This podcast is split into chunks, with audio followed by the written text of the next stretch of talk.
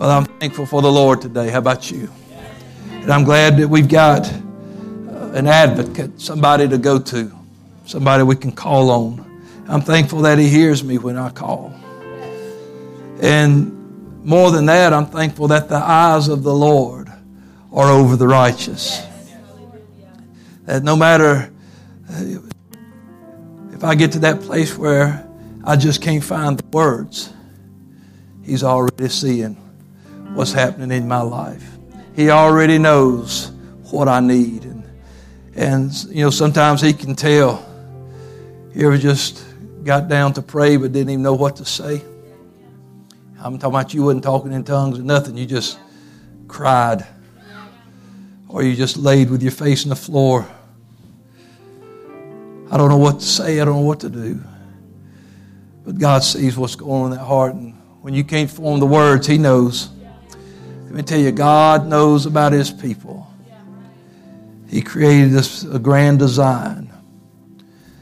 God made us who we are. And I'm thankful, so thankful today that we didn't just happen on this earth, but that we were created in his image. I'm glad today that God made us. I want to read one verse of Scripture while you're standing this morning. Psalm 100, verse 3. Know ye that the Lord, he is God. It is he that hath made us, and not we ourselves. We are his people, and the sheep of his pasture. And I want to just preach for a few moments. I don't think I'll be very long today, but I want to remind us that it is God who has made you. Let's pray together. Lord, thank you for your presence. I thank you for such a wonderful congregation gathered together in your house today. And Lord, I ask today that you would bless and pour out, feed us with this word, give us understanding and wisdom. God, we're going to praise you for all these things, and we ask it in Jesus' name. And everyone said, amen. Give the Lord a hand clap and a shout of praise this morning. Hallelujah. And before you're seated, tell your neighbor, God made you. You can be seated.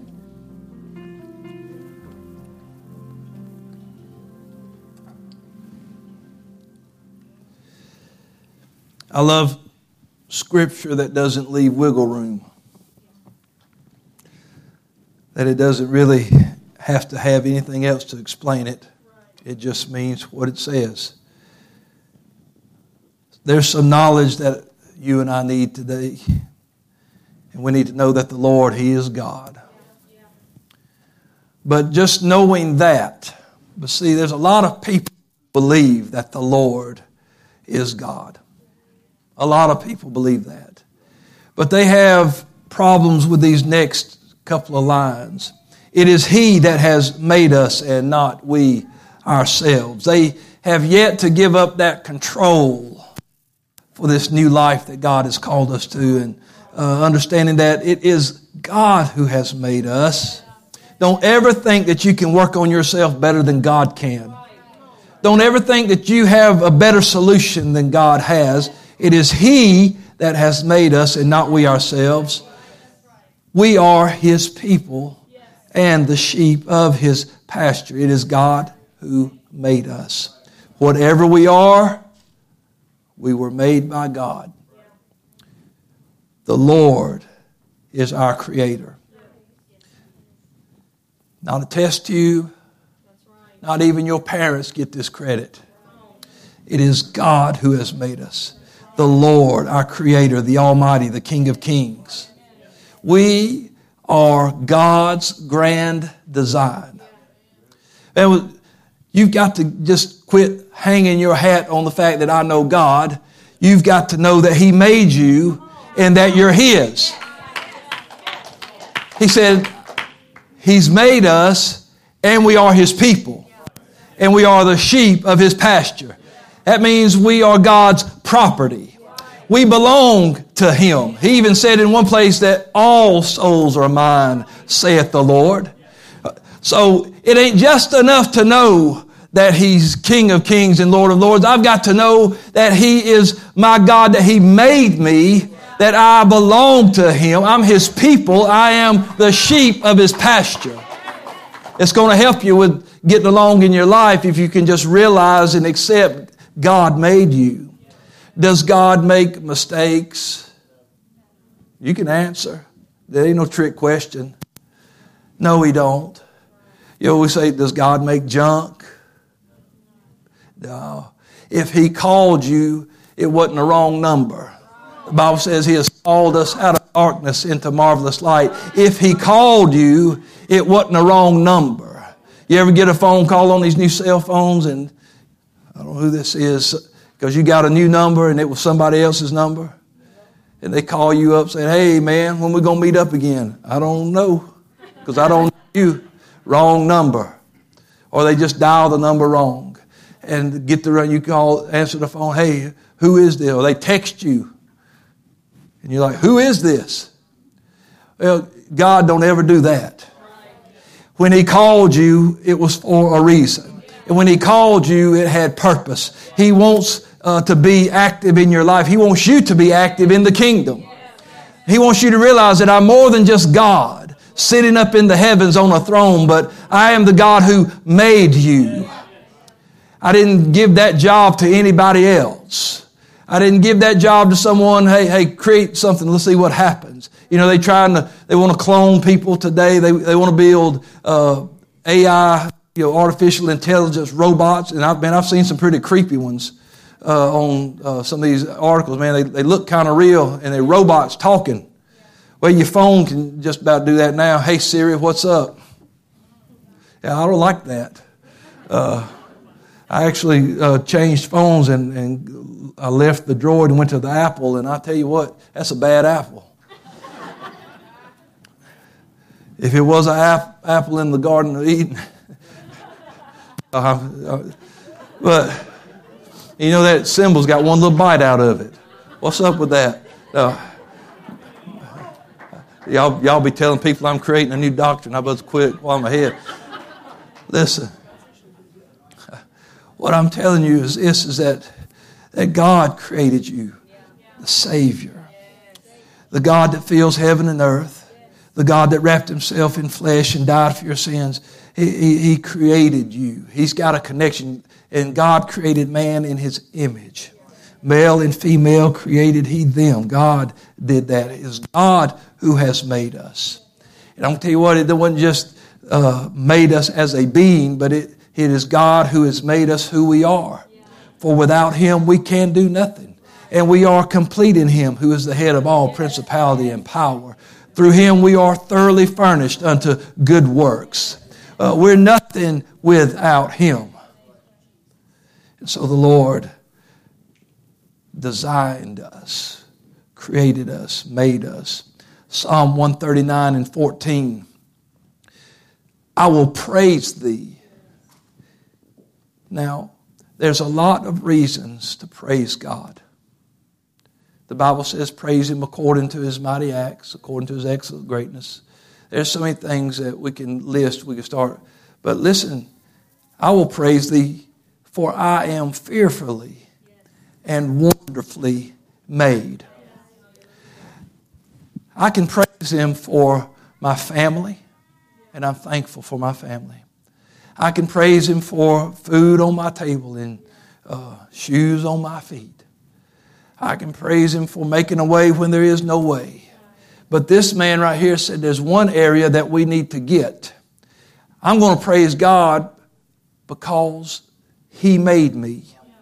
And not just made me, but I am fearfully and wonderfully made. Marvelous are thy works, and that my soul knoweth right well. There's one thing that God would intend for his children to get. Okay, that's the end of this. That microphone.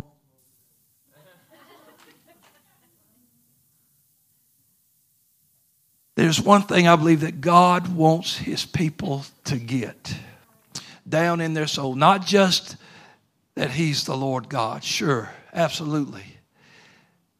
But you have got to see yourself the way God sees you and get a revelation of this, that it's not being egotistical or prideful. Because listen, we're all made by him. We all come from the same source. And so regardless of our bank account or status in this world, we all came from the same one. And that blood has made us equal. The fact that we were all concluded under sin and concluded in unbelief so he could have mercy on all of us. He leveled the playing field. I believe he wants us to realize that God made us and loves us and has purpose for us. We are fearfully and wonderfully made. He wasn't just, hey, I got some scrap parts over here. Let's see what I can put together. Created in his image. Designed, thought out, created. Marvelous are thy works.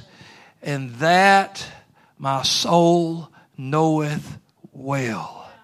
That's one thing I know inside of me, that God made me special. Every one of you is special. All of his people are special. Every single human is special to God, because there's not a single one that if they would allow him, he would fill them with his spirit. They all have the potential to be the temple of the Holy Ghost. They all have the potential, if they would believe, to become the children of God. So sometimes when you're praising him, Lord, I thank you for what you have made me. Instead of thanking him for your job and thanking him for money in your pocket, how about, Lord, I thank you for washing me whiter than snow. And I thank you, God, because despite of all that's wrong in my life or wrong with me, you love me and you have made me to be your child. And I got some work to do and some miles to go yet before I'm perfect. I have not already attained, but this one thing I do. Forgetting those things that are behind, I'm reaching forward because you know, Paul knew it was, hey, this is a fight worth fighting because God invested in me. God made me who I am. He could have killed me, but instead he struck me down and gave me revelation and gave me purpose and sent me out to work for the kingdom. It's God who made you. Before you start tearing yourself down and making lists of your shortcomings, you better remember you're talking about the Creator. When you start talking about when you look at a statue, a work of art, and you say, man, that's the ugliest thing. It don't hurt the statue. You talking about the guy who took time to think it out and carve it or create it or paint it. You're saying, whoever did this, made a piece of junk. Now, it might not appeal to you, but hey, it appeals to somebody. Somebody saw it and made it. And let me tell you, everybody might not look at you and say, woo, look what God made. That don't matter. God looks at you and says, woo, look what I made. Look at my child go. Look at what they can do. If they'll just believe in me and trust me, look at what the least of them can do.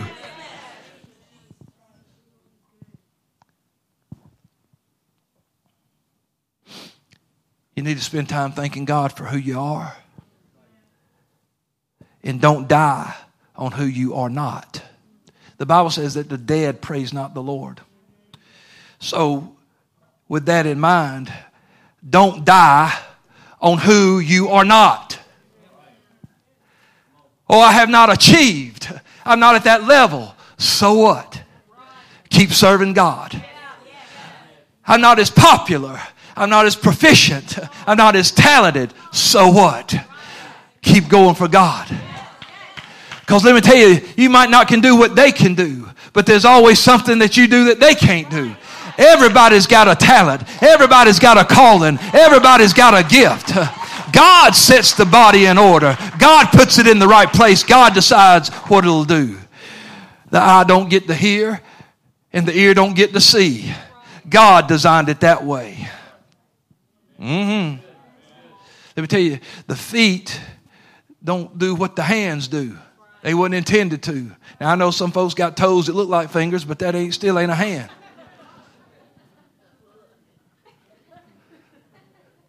Just go ahead and ruin your lunch for you. God designed us to pick up things with our hands, not our feet. There's some folks can do it. More power to you. But God, if they can do it, God gave them the ability. If they can do it, God made it happen. God made us. God made us. And can I tell you something right now? We better get this knowledge, because even the unrepented soul belongs to God, and the potential to be great is there. But how much more the soul that has been called out of darkness? How much more the soul that has been washed by the blood of Jesus and filled with His Spirit? How much more? Now that that Spirit's inside of us, now that He's called us, how much more can we do? How much more can we do for the kingdom? Hey, I couldn't preach before Him. I couldn't worship right before Him. But now that He's come along, I do my best. I'm trying. Hey, God, I thank you for making me a preacher. And maybe I'm not everybody's cup of tea, but you made me. And I might not bring it across the way everybody likes it, but some do, and you made me. I'm not here to measure up to everybody else's yardstick. I'm talking about I'm measuring up to God. I know there's scripture to line up to. I know there's things that we have to walk in. We have to be holy because He's holy. That's not what I'm talking about. When Paul said, hey, Timothy, don't let anybody despise your youth. They didn't make you. But the gift and calling that's on you, it was confirmed by the laying on of hands that come from God. He's told some, he said, you did run well, but who has hindered you now? And he said, this persuasion didn't come from Him that called you. Let me tell you, God, He don't persuade you to get off the mark. He don't persuade you to quit serving Him. But when we start comparing and listening and trying to measure up to everybody else, that's where we stop. Because if I can't do it like them, you got to realize, I say this sometimes jokingly, but I realize it, that sometimes people have to realize their limitations and understand and be happy where God has placed you and be willing to do what God has called you to do. You know, there's scripture that talks about when they were building the temple and they were handing out jobs, that they were giving jobs to people to do this and do that. And everybody didn't have the most glamorous job to the flesh, and some went out in the front line where they could be seen. You know, there was one guy, he was the keeper of the oil, and you know where he stayed at? In the cellar. He stayed out of sight, behind the scenes, but it was time for that service to go on, and they needed oil for the altar and oil for the people. You know who's bringing it up? Here he comes. He wasn't the priest, but he was the man keeping the oil. And he had to be happy in what God had called him to do so it could be done right. You need to remember today that God made you. And maybe He didn't call you to be a missionary, but He still called you to be His child. And if you don't influence but one soul on this planet and help get them to heaven, honey, that's enough. That's what God gave you to do. It's God that made you. Anybody that ever says, I'm a self-made preacher or a self-made pastor, I ain't got time to hear nothing you got to say. I want to hear from the man that God called. I want to hear from the man that God brought through the fire. I want to hear from the lady that has survived hardship and trials and tests. I want these self-made Christian. Because it don't work that way. It is God who has made us and not we ourselves. You can't be born again without God. You can't be a child of God without God. So I don't need your ideas or your attitudes or your books if you ain't got nothing to do with God. I want God in my life. We will receive power from the Holy Ghost. We get ability that comes from God. He is the potter. And that what it says? He's the potter and we're the clay, and He is making a work. He is working on you and He's working on me. He sets us in the body, calls us to be vessels, each with a specific duty, a gifting to work for the kingdom. But we will never fully be what God intended us. You listen to this. We'll never fully be what God intended us to be if we keep trying to be somebody else. God didn't call you to be somebody else. He called you to be you. He didn't call me to be nobody else. He called me to be me. People very kind early on in ministry things. They would, oh, just wait, Brother Walden, you're going to get you an RV and travel all over this country and preach. And you're going to be like Billy Graham preaching. I ain't Billy Graham. And yeah. I ain't got no plans getting in an RV and driving all over this country. I didn't then, I don't now. And unless the Lord were to wake me up tonight and tell me so, I don't believe I ever will. I know where I belong. It was through prayer and revelation that God showed us this was the city, the place for us to be, for this church was to be started. So I know that I'm where I'm at. So I'm comfortable with that. Listen, I didn't say I was complacent with that. I said I'm comfortable with that. I'm good in Winterville, Georgia. I don't need to be in a bigger city. I don't need to be on a bigger stage. I need to be where I work. I need to be where God placed me. And I need to be satisfied that this is my part of the body to work in. And it might be not be the biggest work, but it's just as important as any other work. If it's only 300 and not 3,000, it's still important to God. And I'm not going to die on who I'm not. Well, God, if you can't give me 15,000 people, I'm just going to quit. God's going to say, well, then quit. Because that ain't what I called you to. Let me tell you, yes, I want to grow. Yes, I want to get better every day. I want to strive for perfection. I want us to be the absolute best church that we can be. But I am not going to die comparing myself to somebody else. I am going to be happy right where I am, right what I'm doing. God will provide us souls. God will provide us people to work with. God will make sure miracles and signs and wonders happen right here in our midst, because we're going to be faithful and be who God called us to be. And it is God who called us. It is God who has made us, not we ourselves.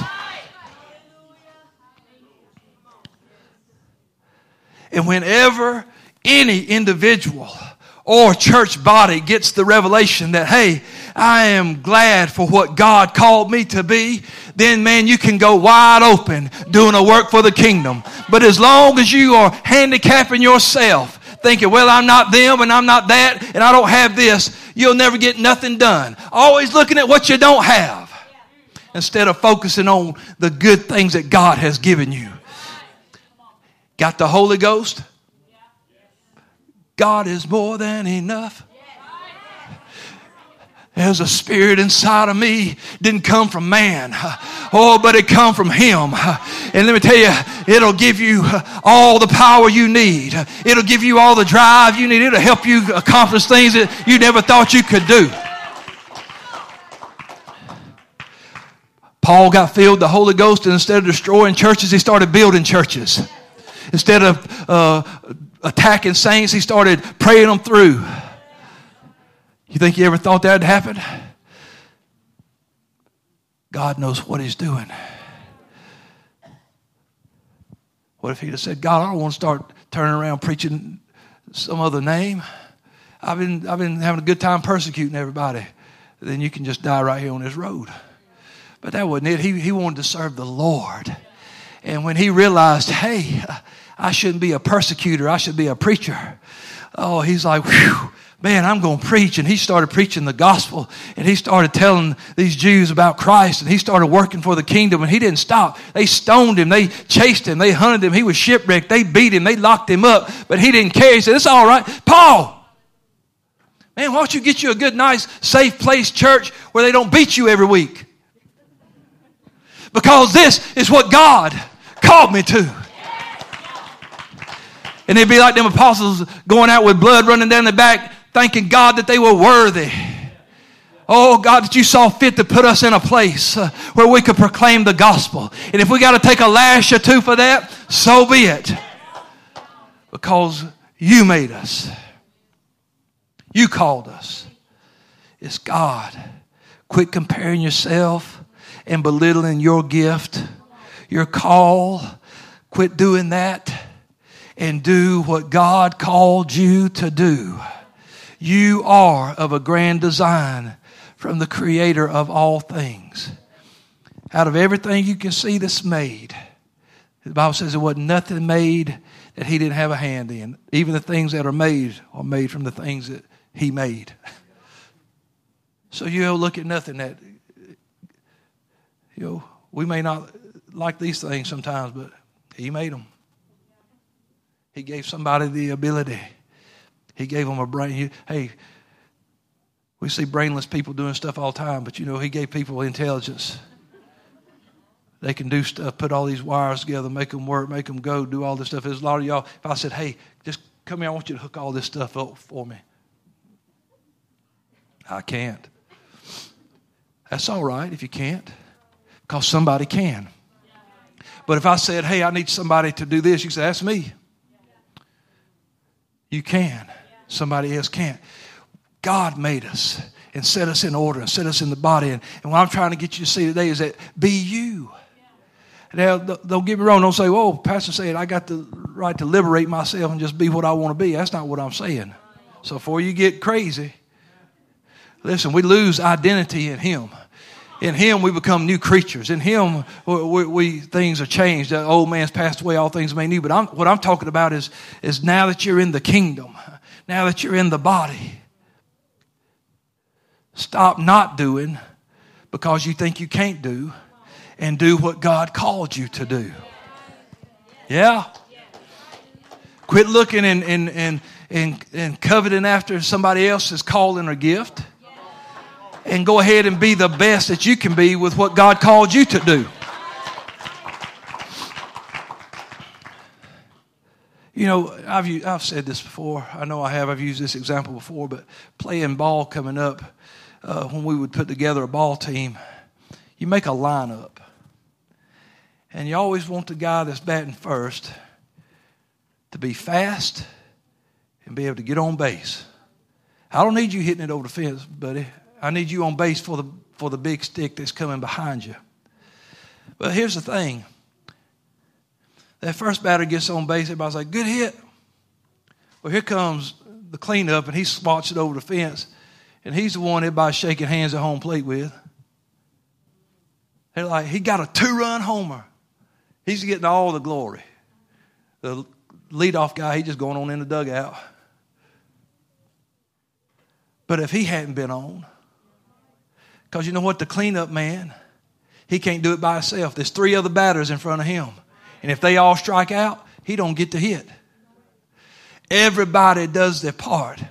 I have seen people who were lead-off hitters. Man, they were natural. They was going to get on base. We'd say automatic. We'd call them that. That'd be the name. They automatic. Why you call them that? Because they're going to be on base every time. That's why they batting number 1. But they wanted to, they wanted to hit the long ball. And so all of a sudden they change the swing. And they popping up to the pitcher. And popping up to the first baseman and striking out. What are you doing? I just want to hit a home run. That ain't your job. Get on base and let that man be a team player. Do what you do. Because nobody, you know what he can't do? He can't hit a base hit. But let him throw it. It don't matter where it's at. He can hit it over the fence. You get on base. That's what you do. You're fast. Steal the base. Get an extra base because that's what you do. We need you on so we can get more runs. Do what you were designed to do. Oh, I never thought about it like that. Yeah. You know what? We lost by 1 run because you popped up. If you had been on, I don't want to lose nothing because somebody ain't on. Woo! Hey, you know what? I was thinking about this morning. Sunday is our day. What are we doing Monday through Saturday to get ready for this day? Woo! If we would all just get ready in our gift and say, hey, when Sunday gets here, I'm going to be on. So somebody can get right. So somebody can get saved. So somebody can get blessed. God might call me to speak a word to somebody. I want to be ready. I don't want to pop out. I don't want to strike out.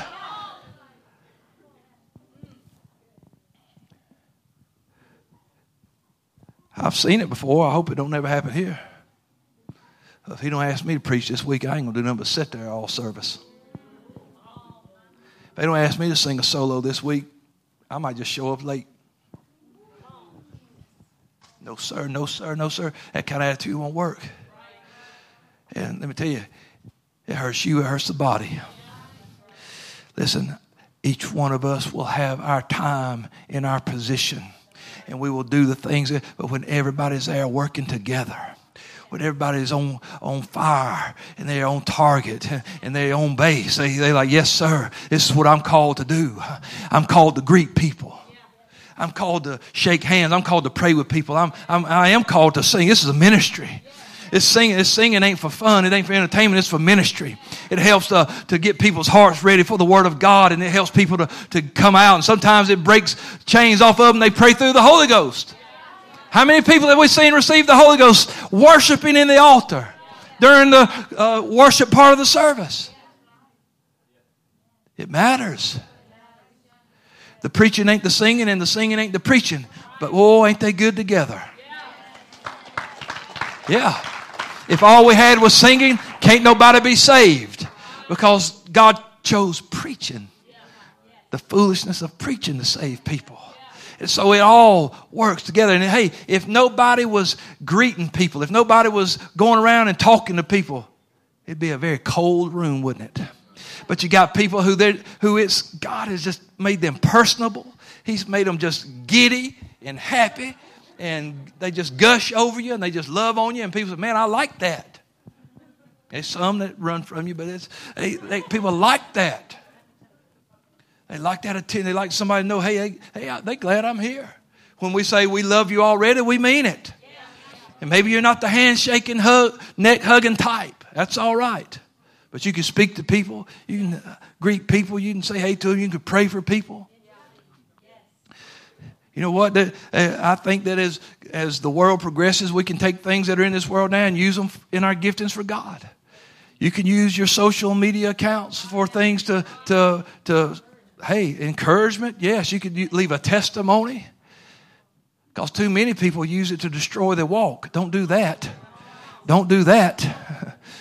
Use it to shine the glory of God. Let all them school buddies you graduated with 30 years ago see now that you ain't that foot shuffling dope head no more, but now you are high stepping, holy rolling. I used to be walking through school, just dragging my feet, eyes slit like that. That guy's going to be dead before he's 19. Long time since 19. Now, talking about Jesus, talking about church, talking about praying for people, talking about God doing things. Oh, yeah. Let them see who you are, and be glad to be who you are. You know, David was a good example of a lot of things, but embracing who he was, I think, is one of the greatest examples he ever gave. When we read about, David, he's a kid that's kind of forgot about. When they come to anoint the next king, they didn't even mention him until the prophet said, hey, I know God didn't send me here on accident, so there got to be somebody else. Oh, well, yeah, there's one more. He's out keeping the sheep. He's on the backside of the desert, over the pasture over there. Send somebody to get him, because we're not sitting down until he gets here. They run, get him, bring him back, oil poured on the head. There he is. David goes back to being a shepherd. He didn't pack his bags and head to the throne. Anointing's on him, but he's still a shepherd. It's coming, but right now, I'm still keeping sheep. I'm sure probably while he was there, I got to get back. There's been a bear sneaking around. I got to get back. There's been a lion sneaking around. I got to get back, because I don't want to lose any sheep. I'm a shepherd. I got to get back. It's in him. It's in his heart. It's what he does. It's who he is. It's a shepherd. So anyway, you fast forward a little while and find out he's about to go out to the battlefield. He finds out about Goliath, to find the armies of the living God, and he's upset over this language that the Philistine is using toward his God and toward God's army. And he's just like baffled that nobody has killed this man yet. But he gets there and they bring him before Saul. And in 2 Samuel 17:38, it says Saul gets David in there. He's tried to talk him out of it, but David, like, I'm going. Don't worry, I'm going. So Saul armed David with his armor. Now Saul says that he was like a head taller than the rest of the people. He's head and shoulders taller. He's a big guy. Saul's a big dude. And David's a little ruddy lad. And Saul's taking his armor and putting it on him. And he puts that helmet on. I'm sure he could push it up. Can't see. Coat of mail. Can you imagine what that must have weighed for David? And David girds his sword upon his armor. And he essayed to go, said, for he had not proved it. And David looks at Saul, I cannot go with these. I have not proved them. And David put them off him. He realized this ain't who I am. This is not what I'm called to be. Now, everybody wants a sword. I mean, come on. It's an elegant weapon. I got the sword. People know I mean business. You say, I'm bad with a sword. But if you don't know how to use a sword, you know why I ain't going to flip this around right now? Because I don't want to go to the ER. You know why I ain't going to try no tricks? Because I don't want to fly out there and get one of y'all. Because I am not a swordsman. But what I'm trying to say is that David's, going out to battle. They're trying to give him the king's armor. But he ain't the king yet.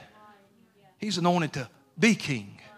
But he ain't the king yet. So he's like, and maybe for just a moment he thought, oh, Saul's armor. And of course, maybe Saul was thinking, because I ain't going out there. But I've put my armor on him, and if he wins, people say, well, Saul knew it, and Saul gave him his armor and let him go. And if he don't win, I can say, well, I tried to help him all I could, but I'll be blameless. But instead, David said, I got to put this off because this ain't me. Yeah. This is not who I am. That sword's nice. It's pretty. It's shiny. Yeah, it's a great weapon, but it's not who I am. And in verse 40, it says, and he took his staff in his hand and chose him 5 smooth stones out of the brook and put them in a shepherd's bag, which he had, even in a scrip, and his sling was in his hand. Remember that the sling was in his hand, and he drew near to the Philistine. Now, 5 smooth stones. Sound like a band.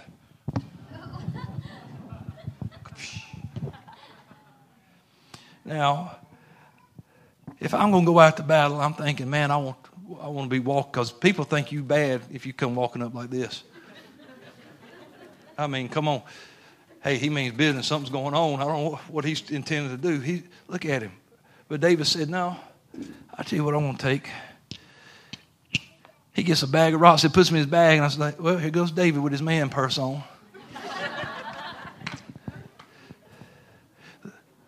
They don't know what he's got in that bag. Oh, he's got his sling in his hand. He's walking out toward a giant. He's walking out on the battlefield. And he ain't got no helmet, and he ain't got no armor, because that ain't him. And he ain't been to military training. He ain't been out to learn all the tactics. He don't know any of that kind of stuff. But what he does know is for hours and hours on end, he has loaded that sling and used it on the backside of that field. Time and time again, he has perfected the art of that sling. He's just using, man, he could just hit anything with it, man. He could kill predators with it. He could take care of defend the flock with it. He wasn't good with a sword, but he was good with a sling. He had in his hand and in his bag everything he needed. Everything he had to have was there. And then when you look over to see what happens in verse 48, it says, and it came to pass, when the Philistine arose and came and drew nigh to meet David, that David hasted and ran toward the army to meet the Philistine. When you are comfortable in who God has made you, you don't shy away from it. You don't shy away from what God's called you to do. He run out with confidence because he knew that God has given me this ability. I may not have a helmet and I may not have a sword, and people might be laughing at my little bag, but what I got here is deadly. It says, and David put his hand in the bag and took thence a stone and slang it and smote the Philistine in his forehead. Didn't hit him with a sword, spear, arrow, a stone. It sunk in his forehead. He fell on his face in the earth. So David prevailed over the Philistine with a sling and with a stone, because that's what David knew how to do. Who told you, child of God? Who told you that what you have isn't enough? Whatever God has given you, it is enough for you to defeat the giant that you are facing. Who told you that your gift is too small? Who told you that your gift is not the conventional weapon? Who told you that it won't work? Because when you go out in faith in the name of the Lord, even a smooth stone and a leather sling is enough to bring down the biggest, baddest giant. He wasn't just somebody in the army. He was a champion. Never lost in battle. And let me tell you, it didn't just help David, but it helped his people. Because the bargain had been made. If I kill your man, then you serve us. All Israel was on the line with that little battle. You don't even realize how important it is what God's got for you, what hangs in the balance for you to do with your gift. Let me tell you today, Saul didn't make David. Jesse didn't make David. God made David. He had brothers shaking in their armor, upset because he even showed up. But now listen, David prevails over the Philistine with a sling and with a stone, and smote the Philistine and slew him, and there was no sword in the hand of David. There was no sword. Remember what he had in his hand? A sling. He did not trade what he had for something he could not use. He said, I know it's just a little old piece of leather to somebody, but I've saved the flock time and time again. And I just defeated Goliath with this sling. This is what God gave me. Be who God made you. Conquer your giants. Conquer your foes. Do something great for the kingdom of God. God's people were going to be going into slavery. It would have been havoc in the kingdom if David had not done what God made him able to do. David, that's a pretty bad rock. Who told you you can't go out to fight him? You're just a youth, but he's a man of war from his youth. Don't let anybody despise your youth. It is God who has made you. Whatever you do for him is going to bring glory to the God you serve. But everybody wants the sword. You might die with the sword in your hand. If David had went to fight Goliath with Saul's armor, David would have died. Oh no, God, David knew it wouldn't work. That's why he put it off. If he would have went and tried to face Saul and fought him hand to hand with a sword, David's out of the book. But he went with what God, I don't want to die trying to be somebody else. I ain't talking about naturally. I'm talking about spiritually. I don't want to die trying to be somebody else. I want to be who God made me. Because David was a man after God's own heart. And I believe that we today can be people, men and women after God's heart, and we can do mighty things for the kingdom. Let me tell you, the sling and the stone is what David was good with.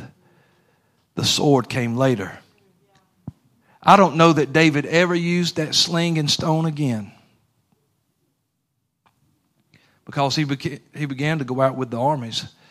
But I think somebody probably said, hey, David, We need to get you hooked up with a sword that'll fit you. And we need to train you. And you know, they begin to sing songs about David killed his 10,000.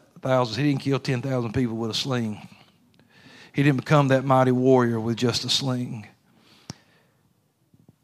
After David kills Goliath, it says there was no sword in his hand.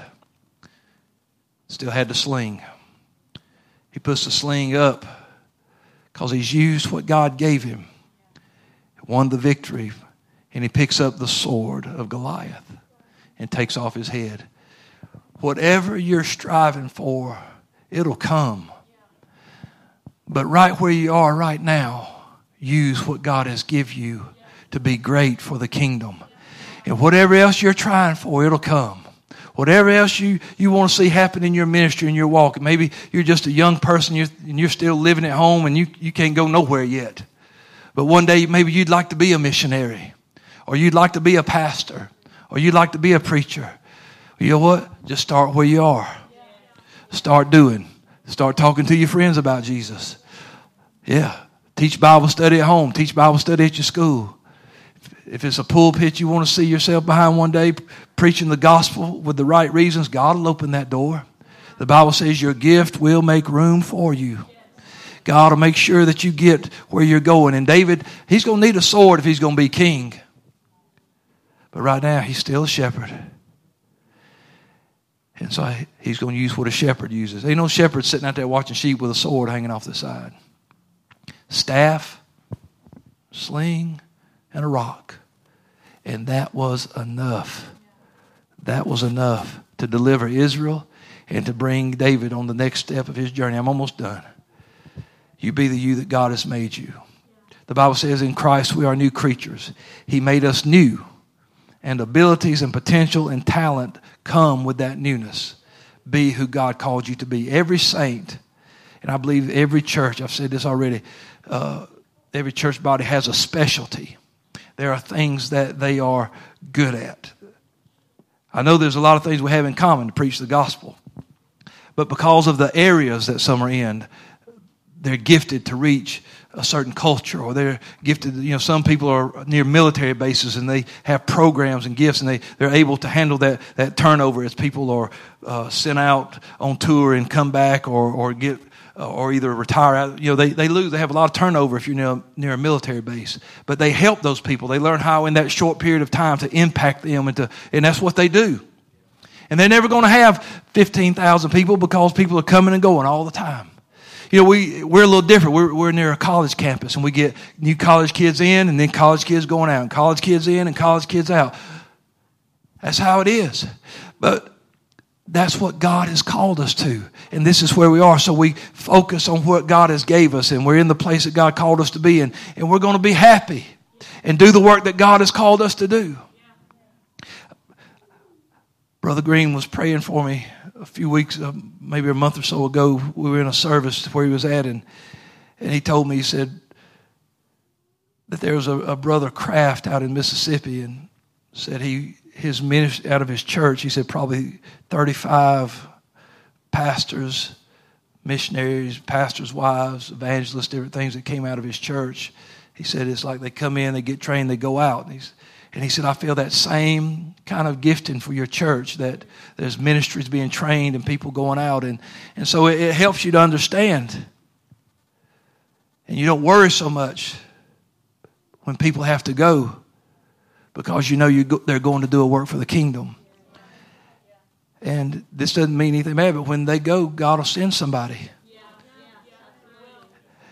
I'm not talking about people can just be replaced. I'm talking about, but God going to keep things going. This church is going to keep going. And it's going to keep preparing people and getting people ready and getting ministries going. And people are going to preach and be missionaries. And I don't know who all will go to another country or who might start a church somewhere, but God is going to raise ministries up out of this church. It's going to happen. But right now, don't come to me after this message, hey, I'm fixing to go start a church over here in Elberton. But slow down. You still got the sling in your hand. It ain't time for the sword yet. Get ready. Take your time. Take your time. Listen. And when we accept that, that's what brings a joy that's unspeakable and full of glory. That's what brings the peace of God that passes understanding. That's what gives us strong confidence in God and ultimate victory in Him, when we realize this is who I'm called to be and this is what I'm called to do. And if that's what God wants, how many people want what God wants? If that's what God wants, don't compare. Compensate. If you want to be better, work harder. If you start studying more, start reading more. If you don't compare yourself and say, well, look what I don't have. Work on it. Work on it. Compensate and begin to add things in your life. Start a study habit. Start a fasting routine. Start a better prayer life. Do whatever you've got to do, but don't quit. And don't compare yourself to nobody else. Just because you lack in one area doesn't mean you're worthless. Hello? Just because you lack in one area, it doesn't mean you're worthless. Now, David had no military training.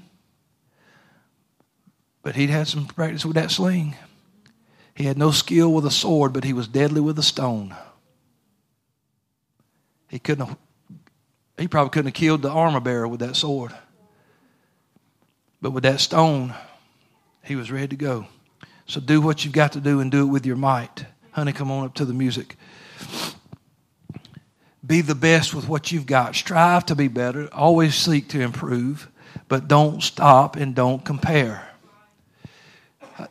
In prayer meeting the other night, as I was walking, just praying, and we were going, Lord, I didn't even know I was going to preach this today, but just something He laid on my heart. And it was this. It said, when we compare, we compete. And when we compete, we're no longer on the same side. Don't do that to your brother or sister. Don't put them on the opposite side of the fence from you. Some people don't even know they're being compared. That's not fair. Don't do it to them. They shouldn't do it to you. You shouldn't do it to them. Don't compare, because when you compare, you start competing. I don't want to compete with nobody. We're all in this together. I don't want to compete with Brother Cole. I don't want to compete with Brother Fowler. I don't want to compete with Brother Hammond. I don't want to compete with nobody else, nowhere in this state or in this world. I want us to all work for the kingdom and see revival in every church and souls and miracles in every church. I want to see God do a work everywhere. I'm not here to compete with nobody. Paul, as great as things he had going on, he wasn't always happy with his life. And he had to learn a lesson. He told the Lord in 2 Corinthians, he recounted a story. He said, I told the Lord some things going wrong in my life. Got some things I'd like you to change. I've got these thorns in my flesh, and God, I'm ready for you to move these things. But then the Lord told him, said, Paul, he said, my grace is sufficient.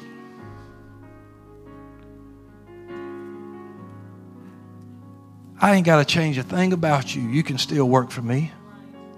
You can still build churches and preach the gospel just like you are. These things don't have to go. And so Paul said, you know what? So I will then gladly rejoice in my infirmities. I'll celebrate necessities and problems and all these things, persecutions, distresses. He said, for when I am weak, then am I strong. In other words, when I'm lacking and I keep working, I'm actually strong because the power of Christ rests on me. It's not me that's made this, it's God. It is God who has made us and not we ourselves. And so he's saying, when I am weak, when I feel like I can't do nothing right, whenever it looks like things are wrong in my life or I don't have, actually I'm strong. Because God is going to make up the difference. David told Goliath, I see what you've got. Spear, shield, and sword. But I know what I got. And it wasn't just that rock and that sling, but it was the Lord. He said, I come to you in the name of the Lord. And so maybe to the naked eye, it might look like, I don't know if you got what it takes, until you come face to face and they realize, whoo, can't they do it? Can't they do it? Whatever God has gifted you for, that's you. And it will bring victory. And it will bring a revival. One man showed, one kid showed a whole army. This is what it takes when one person will use their gift. Now, you know what? These men up there were trained soldiers.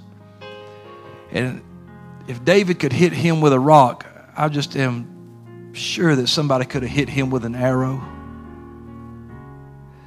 But fear, or comparing themselves to Goliath, froze them. But David said, I don't have to be nobody else. I ain't got to be Goliath. I ain't got to be Saul. I just got to be me. And me and God always going to be enough. Let's stand together. I know the stone may not look as elegant as the sword, but it got the job done. You can get the job done. Let's come find a place in this altar today and ask God to show us our giftings. Let's find a place to pray today and say, God, I'm going to be who you called me to be. And until the time that it changes, I'm going to do all I can with all I've got right now. Use me, God. Use me up if you have to, but use me right now for your glory. I might not be the most eloquent. I might not be the wisest. But, Lord, I am available and I am ready. And I'm ready to offer myself. Let's pray, saints. Let's pray to the Lord this morning.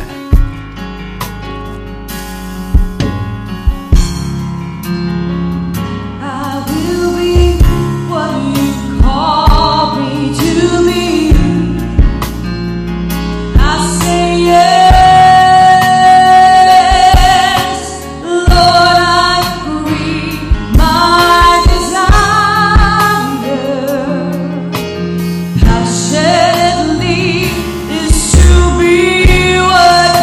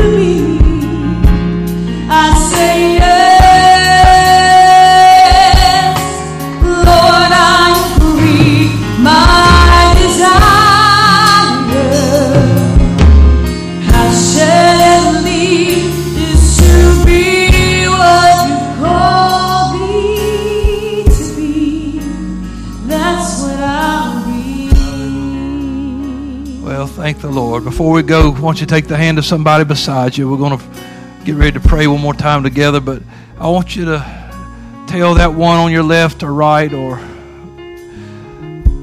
I believe in you, and I believe in what God has made you.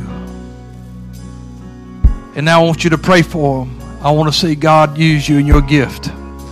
Come on, let's pray together. Pray for the one on either side of you today. God, use my brother and sister. Don't pray for yourself. Somebody else is praying for you. Pray for your brother or sister. God, use them in the gifting that you've called them to be. In the name of Jesus, God, let us get a revelation today. It is you that has made us and not we ourselves. We are your people and the sheep of your pasture. And we will praise you because we are fearfully and wonderfully made. God, let us work in our calling. Let us work in our field, God. Let us do the things that you've called us to do. Let us rejoice and be glad for the places that you've placed us in the body. Hallelujah. In the name of Jesus. In the name of Jesus. Hallelujah. In the name of Jesus. Hallelujah. Come on. Give the Lord a hand clap and a shout of praise in this house. Hallelujah. Aren't you thankful to be part of the body? Hallelujah. Come on, somebody say yes to the Lord. Somebody say yes to the Lord. I'm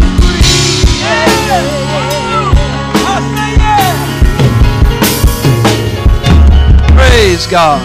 God's good to us. I believe in your church and I love you. And I know there's greatness in every one of you. I want to see it just work to the fullest of its potential. I know you can do great things for the kingdom. And I just want to be able to see it happen. God bless you. We'll see you tomorrow night at prayer. Tomorrow night is first Monday night prayer and communion, so let's be here for that. It's going to be a great time in the Lord, 7 o'clock. Don't forget, Sister Jamie's in the foyer. You can stop and talk to her about our missions trip. Everyone who's involved in children's ministry or going to be, we have a meeting, so get your fellowshipping tied up real quick in youth sanctuary. That's good. Yeah, we'll meet in the youth sanctuary for our meeting, so head that way as soon as you can. God bless you. We love you, and you are dismissed in Jesus' name.